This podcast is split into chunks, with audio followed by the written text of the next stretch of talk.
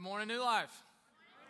Hey guys, good to see you. So, we're in a series right now, New Life at 30, and we're talking about what God's been doing the last 30 years, and we're praying and thinking and dreaming what will God do in the next 30 years. And so, it's my personal belief that the best way forward is back. If you want to know how to move forward into the future that God wants, you should look back and see what has God blessed? What has Jesus done? What have the followers of Jesus done? What did the early church do? And whatever we're going to do, it's got to be rooted in that. And so we're going to see one of those things that it's going to require to see God move and to work powerfully through us. So let's pray before we jump into it. Let's pray together. Father, we want to hear from you. We don't want to just hear my words. God, we want to hear your voice through your Spirit, through the pages of Scripture. God, would you speak to us corporately and to us individually this morning? God, I pray for uh, the nations of the earth right now. God, we are roughly 10 years away from the 2000, uh, 2000 year anniversary of the birth of the church. We're celebrating 30 as New Life, and yet we're coming up on 2000 as your church. And so, God, the task is not finished. Would you help empower your people to take the gospel to every people group, to see disciples of Jesus in every people, ethno linguistic group of the earth, God? Uh, we want your salvation to, to spread throughout Northern Virginia. God, change families, change entire communities and schools. God, change our, our leaders through the spread of the gospel. Lord, help us to make disciples and start new churches and raise up leaders for your glory, God, until Jesus returns. Lord, we love you and we are desperate for your power and your presence in our life. It's in Jesus' name we pray. Amen. Acts chapter 1, starting in verse 4. While he was with them, he commanded them, this is Jesus, not to leave Jerusalem, but to wait for the Father's promise, which he said, You've heard me speak about, for John baptized with water, but you will be baptized with the Holy Spirit in a few days. So when they had come together, they asked him, Lord, are you restoring the kingdom of Israel at this time? And he said to them, It's not for you to know times or periods that the Father has set by his own authority, but you will receive power when the Holy Spirit has come on you, and you will be my witnesses in Jerusalem and all Judea and Samaria and to the ends of the earth.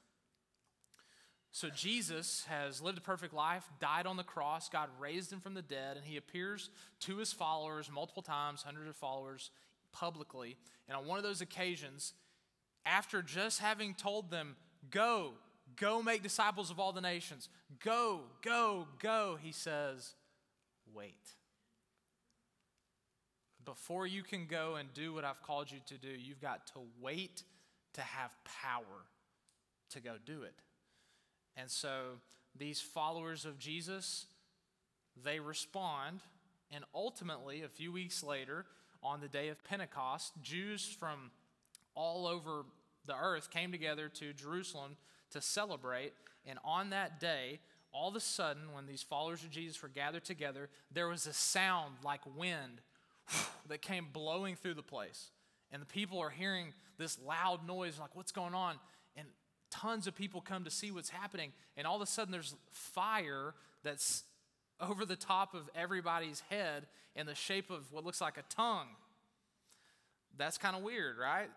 And so these tongues of fire are over people's heads, and then these you know, pretty uneducated, common people, they began to speak in all these different languages that these Jewish people from all over knew, but they never studied. They didn't go to school and learn this stuff. And here they were proclaiming how great God was and testifying to his goodness. And people look around. I don't know what you would be thinking if you saw that this morning tongues of fire and people speaking languages they never had learned before. But some of the people on that day, they looked around and thought, huh, they must be drunk. And Peter, in the most airtight defense one could possibly give, said, These guys aren't drunk. It's only nine in the morning. Which is so funny. But, um, and so Peter begins to tell that crowd of people, hey, what you're seeing right now, this weird supernatural thing that's happening, you should you should be on board with this. Because in, in your own scriptures, in the Old Testament, in your scriptures, God said He was going to do this, that He would pour out His Spirit on all flesh, men and women. And this is what's happening. It's the fulfillment of that. And so He preaches this message of the good news that they killed Jesus, and yet God raised Him from the dead. God sent his own son to redeem and restore the Messiah, and they killed him, and yet God raised him from the dead. And so these people, they're cut to the heart and they say, Oh my gosh, what, what do we do? How should we respond? And Peter said, Repent. Stop sinning. Stop living this way that you have been. Change your mind, change your life, and turn to God and trust God. Be baptized. Repent and be baptized for the forgiveness of your sins. And so here's the result. Here's what happened Acts chapter 2, verse 41. So those who accepted his message were baptized. And that day, about 3,000 people were added to them. The first day of the church, they went from 120 to 3,120 people, just like that. Now, here's the question as I see this and I think in terms of okay, great, new life, we're 30 years old. God has used us. God has used you to make impact in people's lives. Incredible. But how do we continue to step into that future that God wants in the next 30 years? When I'm thinking through that, and I come back to the birth of the church, and I see God pour out His Spirit, and 3,000 people respond and come to saving faith in Jesus, the question that I think is what human actions contributed to the birth and growth of the church? What human actions? So, in other words, if we said, How in the world did 3,000 people get saved just like that? We'd all say, God. Duh, right? God did it. But here's the reality there's God's part, there's our part, and then there's lost people's part. So think about it. On the day of Pentecost, Peter, Christian, his part was he had to stand up and preach the message about Jesus. That was his part. The lost people, they had to repent and be baptized. That was their part. But only God could pour out the Holy Spirit. Everybody has a part in this thing. So we can't just say, oh, well, only God will do it. It's all God.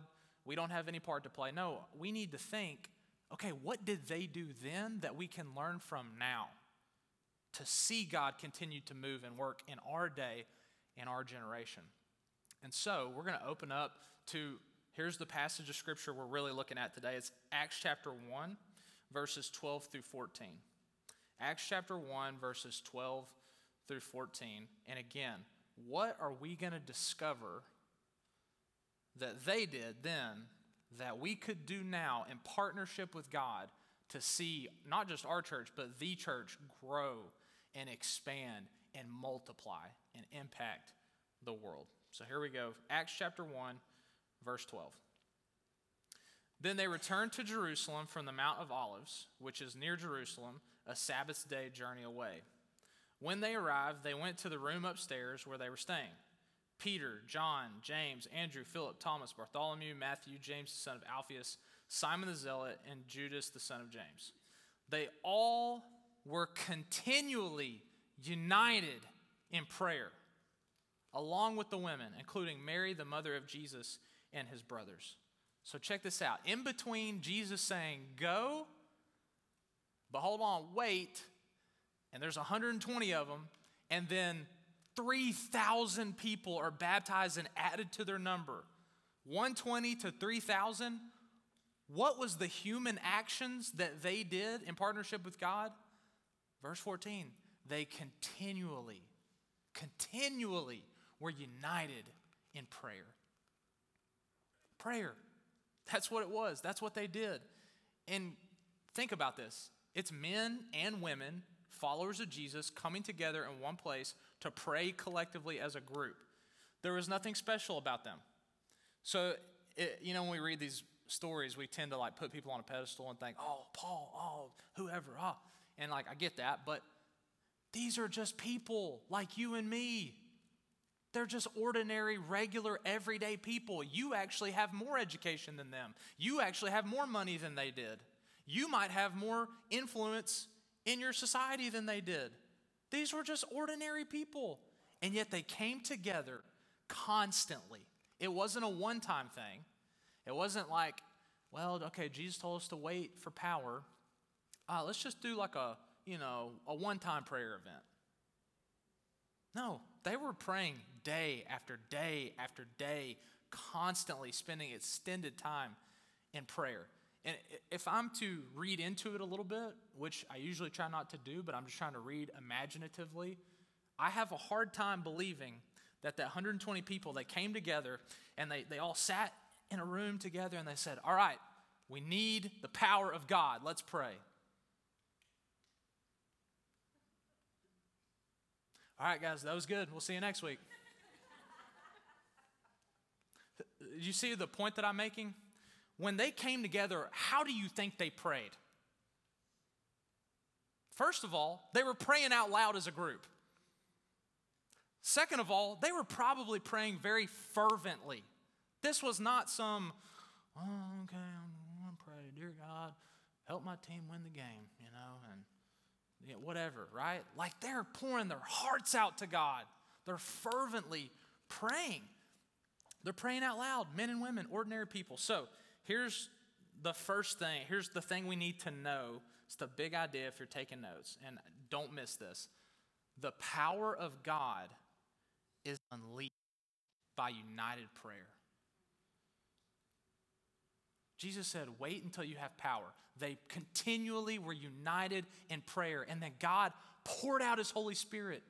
And 3,000 people just like that were saved and brought into the church. And then, if you keep reading the book of Acts, they keep sharing the gospel. They keep going out into their spheres of influence. People push back. People get thrown in prison. What did the church do? They came together and prayed. They prayed that God would stretch out his hand and do the miraculous. And then, boom, the Holy Spirit's poured out. The word of God spread. Then it's 5,000. Then it's a church in a new place. Then it's disciples are multiplying. Churches are multiplying. The word of God's multiplying. And now there's millions and millions and millions of Jesus followers all over the planet. Why? Because there was a group of 120 of them in the beginning that constantly were united in prayer. And all along the way, Christians have been united in prayer. So we can't miss how important the power of prayer is. Now, I think that for us as New Life Christian Church, we've had a great first 30 years, and I really mean that. I mean, we've praised God. There's roughly over 300 new churches that have been started because of this church family, because of you, because of your faith, your prayer, your generosity, your actions. People have been sent out to do, do some of that work too. Um, so that, that is big, guys. Like most churches never even start one other church. So God is really using you in his plan to globally make disciples of Jesus Christ. But here's the reality, guys. The key that unlocks the door to the next 30 years of disciple making, church planting, and world impact for Jesus Christ is united prayer. So if we think we're going to make disciples, start churches, and impact the world without being constantly united in prayer, we think too highly of ourselves. Because here's the reality I don't know if you've thought, thought about this before. I have definitely experienced this, and I've thought about this. I am well aware of my uh, shortcomings in this. You, me, us, we can't make a single disciple on our own. You can't make a lost person believe the gospel. You can't change somebody's heart. You can't cause a family to be restored, a marriage to be saved, a community to be changed, a nation to be changed. You can't do any of that. I can't do any of that. And so, if Jesus has called us to do that stuff and we can't do that stuff, we must pray. Why? Because only God can. Only God can change people's hearts like this. And so that's why we come together. We come to pray constantly as one because it now doesn't just rely on our abilities. We now tap into the most powerful, loving, all knowing being in the universe. Think about that. The God who spoke and the universe came into existence. We're asking him to move. He wants to listen to your prayers and he wants to get involved in the world. The God who split the Red Sea and let his people go through on dry land, he's listening and responding. The God who caused the sun to stand still, he's listening and responding to your prayers, to our prayers. So we have to be united in prayer. Why? Because we can't do this stuff. Only God can. Uh, recently, Tom Rainer, who's a church consultant expert, he was talking about the state of evangelical churches in America. A lot of different ways you could under, understand what does that word evangelical churches mean. I'm just talking about when I say it, churches who believe we should convert people to Jesus Christ. Evangelical as in sharing the gospel, the evangelion, the gospel. And he said that as many as three out of every four evangelical churches is dying right now, depending on how you define dying. In other words, the church is not doing so hot in America right now. It's exploding with growth in the global south, but in America, not going so hot. And one of the reasons that he points to, he points to um, COVID and societal change. He points to all this stuff, but then he says one of the things that's happening is that churches are not strategizing and coordinating for united prayer efforts. There's just not as much corporate prayer happening in churches. This is really important. If we're going to survive, even, we have to pray. We need God. Uh, and what's interesting is this idea of the power of God being unleashed through united prayer. Some of you might think, well, Preston, that was just a one time thing. That was just the day of Pentecost. That was just a special thing then. And so, hear me say, yes, there was some unique things that happened on the day of Pentecost and the story of redemption. I grant that 100%. But what I would also say is throughout the book of Acts, it continues to be the case that united prayer unleashes God's power. And throughout church history, it's the case. In fact, a historian, Dr. J. Edwin Orr, put it like this No great spiritual awakening has begun anywhere in the world apart from united prayer. The reality is, every disciple making movement, every church planting movement, it is all preceded by a prayer movement. It's not a one time thing, it's the pattern that God honors. And this is clearly seen even through our, the history of our own nation. Uh, there's an event that happened in 1857 to 1858 in America called the Businessmen's Awakening. And I, that just sounds so fake, doesn't it? The Businessman's Awakening. That sounds like a random church thing, but this is actually a real event that happened in, in the history of our country.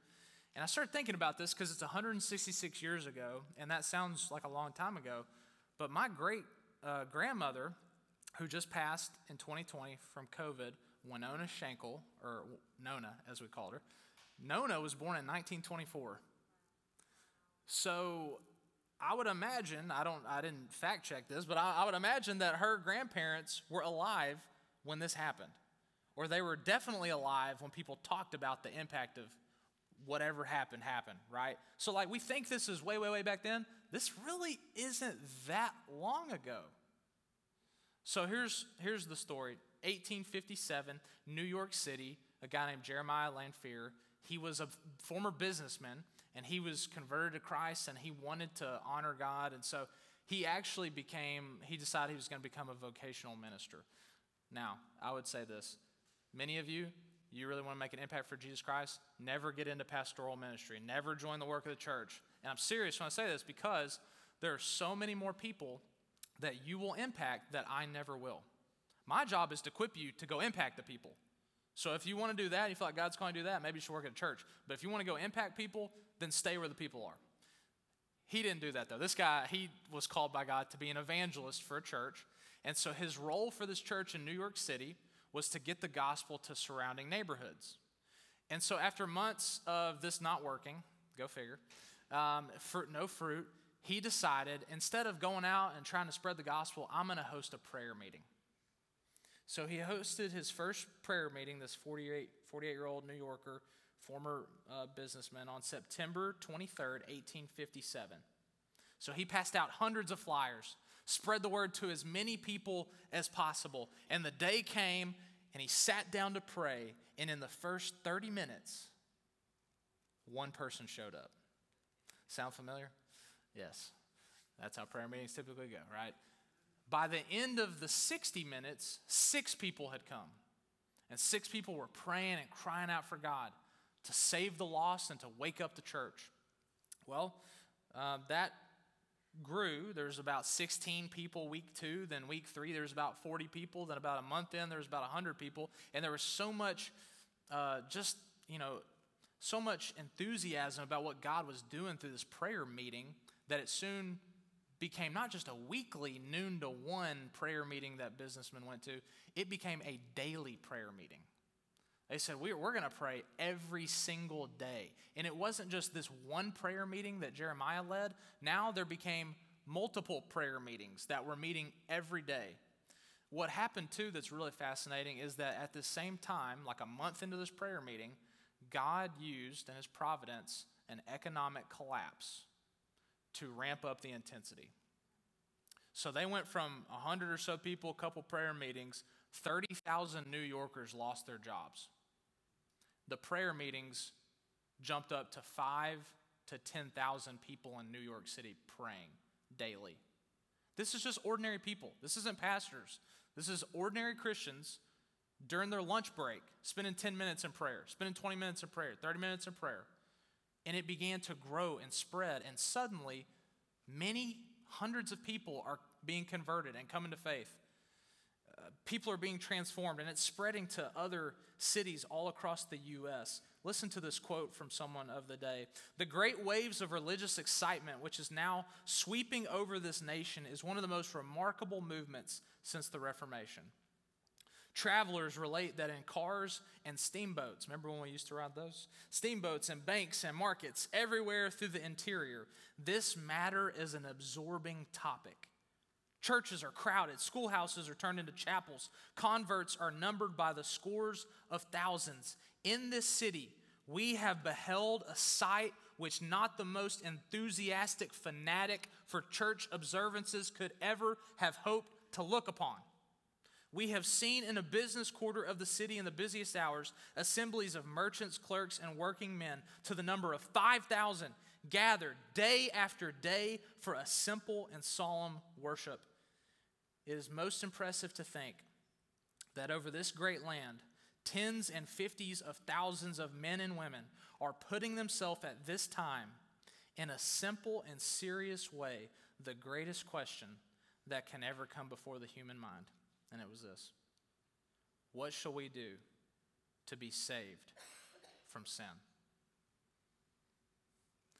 This prayer movement that turned into a disciple making movement of thousands and thousands and thousands being saved, it actually resulted in over a million people within less than a two year period coming to saving faith in Jesus. There was only 30 million people living in the United States at the time. That means 3% of the US population was converted just like that.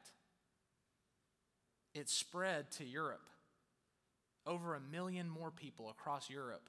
If you ever heard of revival in Belfast, that that was this it spread. England, Wales, Scotland, transformation. There was actually, there were judges who remarked that they didn't have anything to do because there weren't any court cases. Think about that. So listen, I, what did not happen is that Christians had a worship service.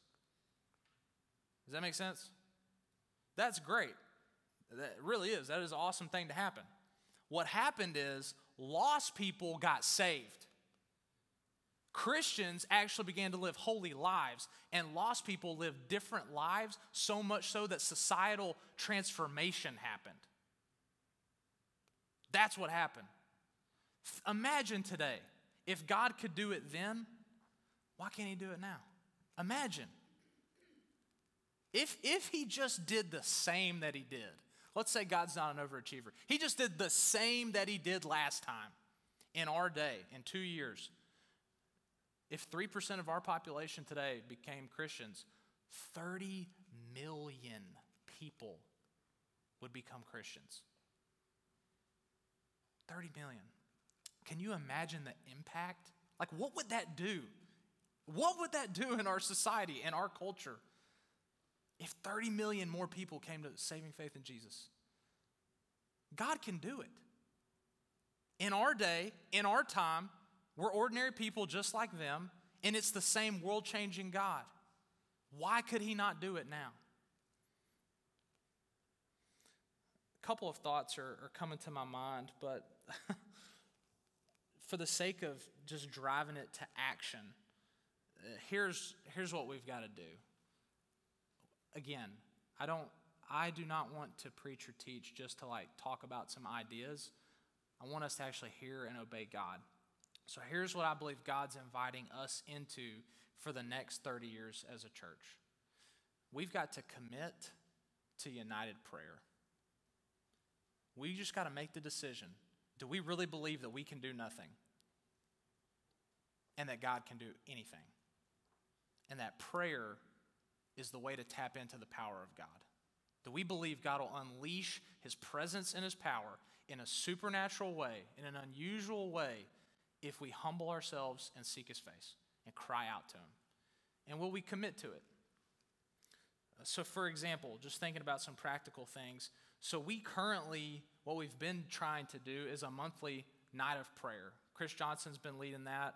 Uh, with football, I haven't been a part of it because we have our football Bible study going on. But when I went to it before, I know that we had about anywhere from six to 10 people. And I'm really thankful that we had six to 10 people. I really, I, I left every time just feeling fired up and that I had met with God. And it was really encouraging to me. But I think about six to 10 people. You know, what would it take to see 50? What would it take to see 100 of us? What's keeping us from getting to that level of continually being united in prayer? And I think some of it's practical. I think some of it's we live busy lives and we live like 20 minutes apart from each other. And so it's a little bit different than we all work downtown in New York City and we can walk on our lunch break to meet at one place. You know what I'm saying? Um, so to be honest, I don't know what the next step is for us to really commit to united prayer, I'm open to please someone after first service came and gave me a great idea. They said, "Preston, what if we all set our alarm for 114 because of Acts chapter 114 at 1:14 p.m. and every day that alarm goes off and we all commit, we're going to stop and pray right then, even if it's just for 30 seconds. Could be 5 minutes, could be an hour, whatever you want to do, right? Some someone just gave me that idea. I didn't come up with that. Maybe you have an idea that God will put on your heart. Whatever the idea is you have to commit time. I have to commit time to gather with other believers. It doesn't matter if it's through Zoom. Maybe we do a Zoom 12 to 1 Zoom prayer meeting. Great. Maybe you just meet with Christians in your workplace and you say, hey guys, I know that some of y'all are Christians and go to church. God's really put on my heart. I'm going to start a, a prayer group and just come in for five, ten minutes on lunch break, and I'd love to have you pray with me. Maybe you do that with, with people where you work. Um, maybe it's just, hey, as a family, we are going to wake up Monday morning, every Monday morning, and we're going to have a family prayer time. It could be five minutes before breakfast or after breakfast to make sure people aren't as cranky, whatever it is. But just have a time of family prayer. Um, we could start prayer walking our communities. We, I mean, there's so many ideas, but whatever it looks like, we have to come together. We have to come together and humble ourselves and be united as one and cry out to God God, would you save lost people? God, would you wake up the church? Make us holy. Help us to live transformed lives. Help us to honor you, whatever that looks like. I know, I'll say it like this. Before first service, Tony Garcia came up to me and she said, Preston, we were talking together. I got to pray with her. And then after, she said, Preston, uh, since you and Meg have been here, I'm so thankful. I feel this spark inside of me to do more. I want to do more. And I told her I really appreciate her saying that. And one of the things that burdens me is that and, and to a fault sometimes. I know too much. I know too much about the Bible, and I know too much about church history, and I know too much about what leaders around the world are doing who have a big impact for God. and I know where I'm at, and I know where they're at. And so I have a burden that I will not settle with where I'm at. That there are levels that I know nothing about that I want to get to. And it's a process, right? But I encounter people sometimes when they hear a message like this, they might think, well, Preston, we're, what do you mean? We're continually united in prayer as a church. We pray all the time as a church. And none of you guys, there's probably more first service people, but, um, but you know, if you're, if you're thinking that at all, I just, I, I just want you to be real with yourself. Are we really continually united in prayer?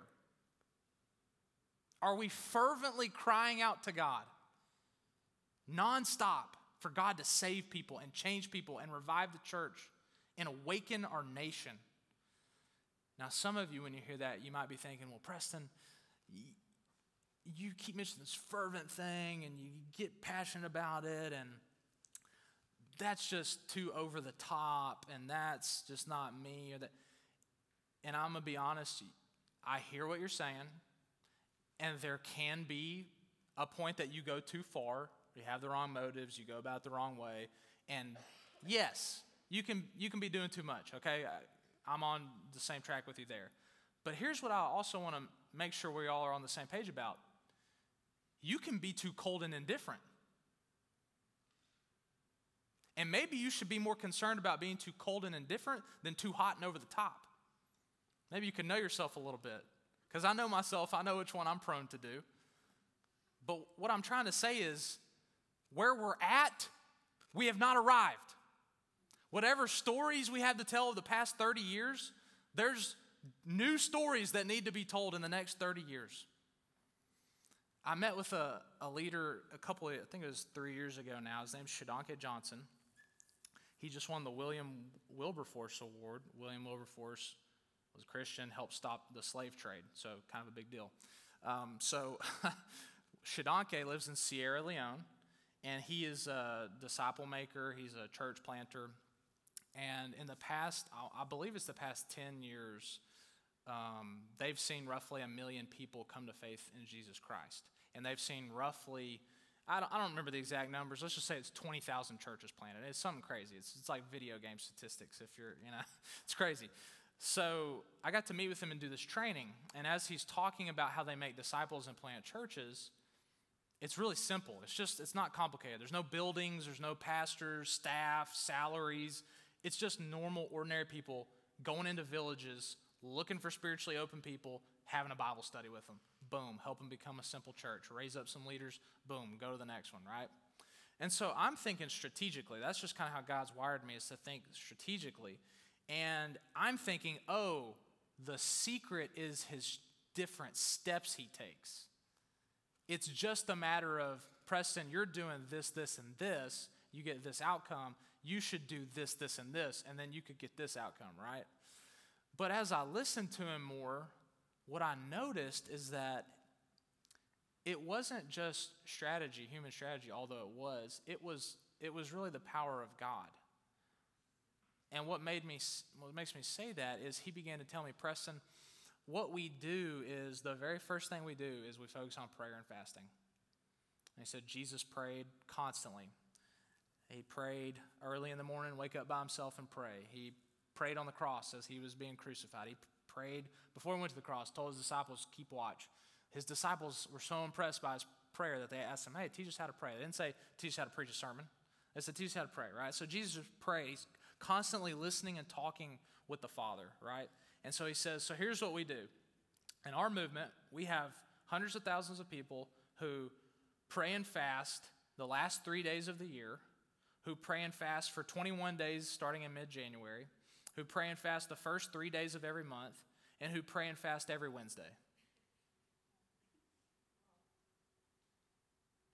So when I say that I'm not content with where I'm at in my relationship with God, and I'm not content in our commitment to united prayer, that's what I'm thinking about. I'm thinking about wait a minute, the people who have seen the miraculous are people who are totally dependent on God. And it's expressed in a commitment to united prayer. So that's who I want to be. So here's the question for you. You, you got to think about this personally, we got to think about this corporately. What will we do to commit to united prayer? Seriously, if you're taking notes right now, this is the part where you could say, I will, and then you just fill in that blank. Maybe think about it personally. I will do this. Think about it with your family. We will do this. And start small. Just take a baby step. What's that first little thing you can do to increase your prayer? Now, I know you guys who've been here for, you know, the whole time I've been here and longer, you guys are really going to be surprised by this. But we're now going to pray. We're actually going to do this, right? You saw that coming, didn't you? Um, so let me make a disclaimer really quick. Okay, if you're new, no pressure, okay? You don't have to pray with a group of people. You don't have to pray out loud. You don't have to do anything. Just thank you for being here. Um, if you are a Christian, again, I kind of want to push you a little bit. I want to push you because, think about it. Again, I come back to this. this. Meg asked me last night, she said, Preston, what are you going to do for people who don't feel comfortable praying out loud? And I said, Well, I was, and I just said what I was going to say. And I said, But hold on, wait a minute, Meg. I said, Wait a minute. And I came back to the, so you're telling me that people in the book of Acts, in Acts chapter 1, they sat in a room together and they did this? All right, good prayer time, guys. Let's get out of here. You really think they just sat silently and prayed in their mind? You, no, of course not. Thank you, Joyce. Of course not. Of, that would be ridiculous. I can almost guarantee you they were probably laying prostrate on the floor, that their hands were raised, that they were crying out to God with passion and fervor. So I began to think wait a minute, what if one of the barriers to becoming the kind of people who see God break through is we just got to become more comfortable praying around each other? You can't do Acts 1 until you pray with other believers. You can't have a business and prayer revival if all you do is pray in the quietness of your own mind. Okay, maybe you could, but it's, it's just less likely to happen. You know what I'm saying? There's something powerful when you're with believers and you hear them open their heart up. And here's the final thing I'll say before we get in groups and do it. Guys, there's no perfect formula. You don't have to pray like a preacher. You don't have to pray like a writer. You don't have to start with, Dear God, or Father God. However, you do, it doesn't matter. You're just talking to God. It doesn't matter how you end it. You can say, In Jesus' name we pray, Amen. You can say, Amen. You, whatever. We get so wrapped up in, oh, do I say the right thing? And how to. God just loves you. He's your father. And he delights in his children just talking to him, just listening to him, just being honest. It's simple, it, it doesn't have to be anything special. It's just coming from your heart. So, with that in mind, let's all stand up. Stand up, stand up. Whether you pray by yourself, whether you get a group of people, I'd say keep the group small if you want to get a group, but get a group, get some chairs together if you want. You can sit down, start to pray, and then I'll tell us when we're going to move on. Ready? Go.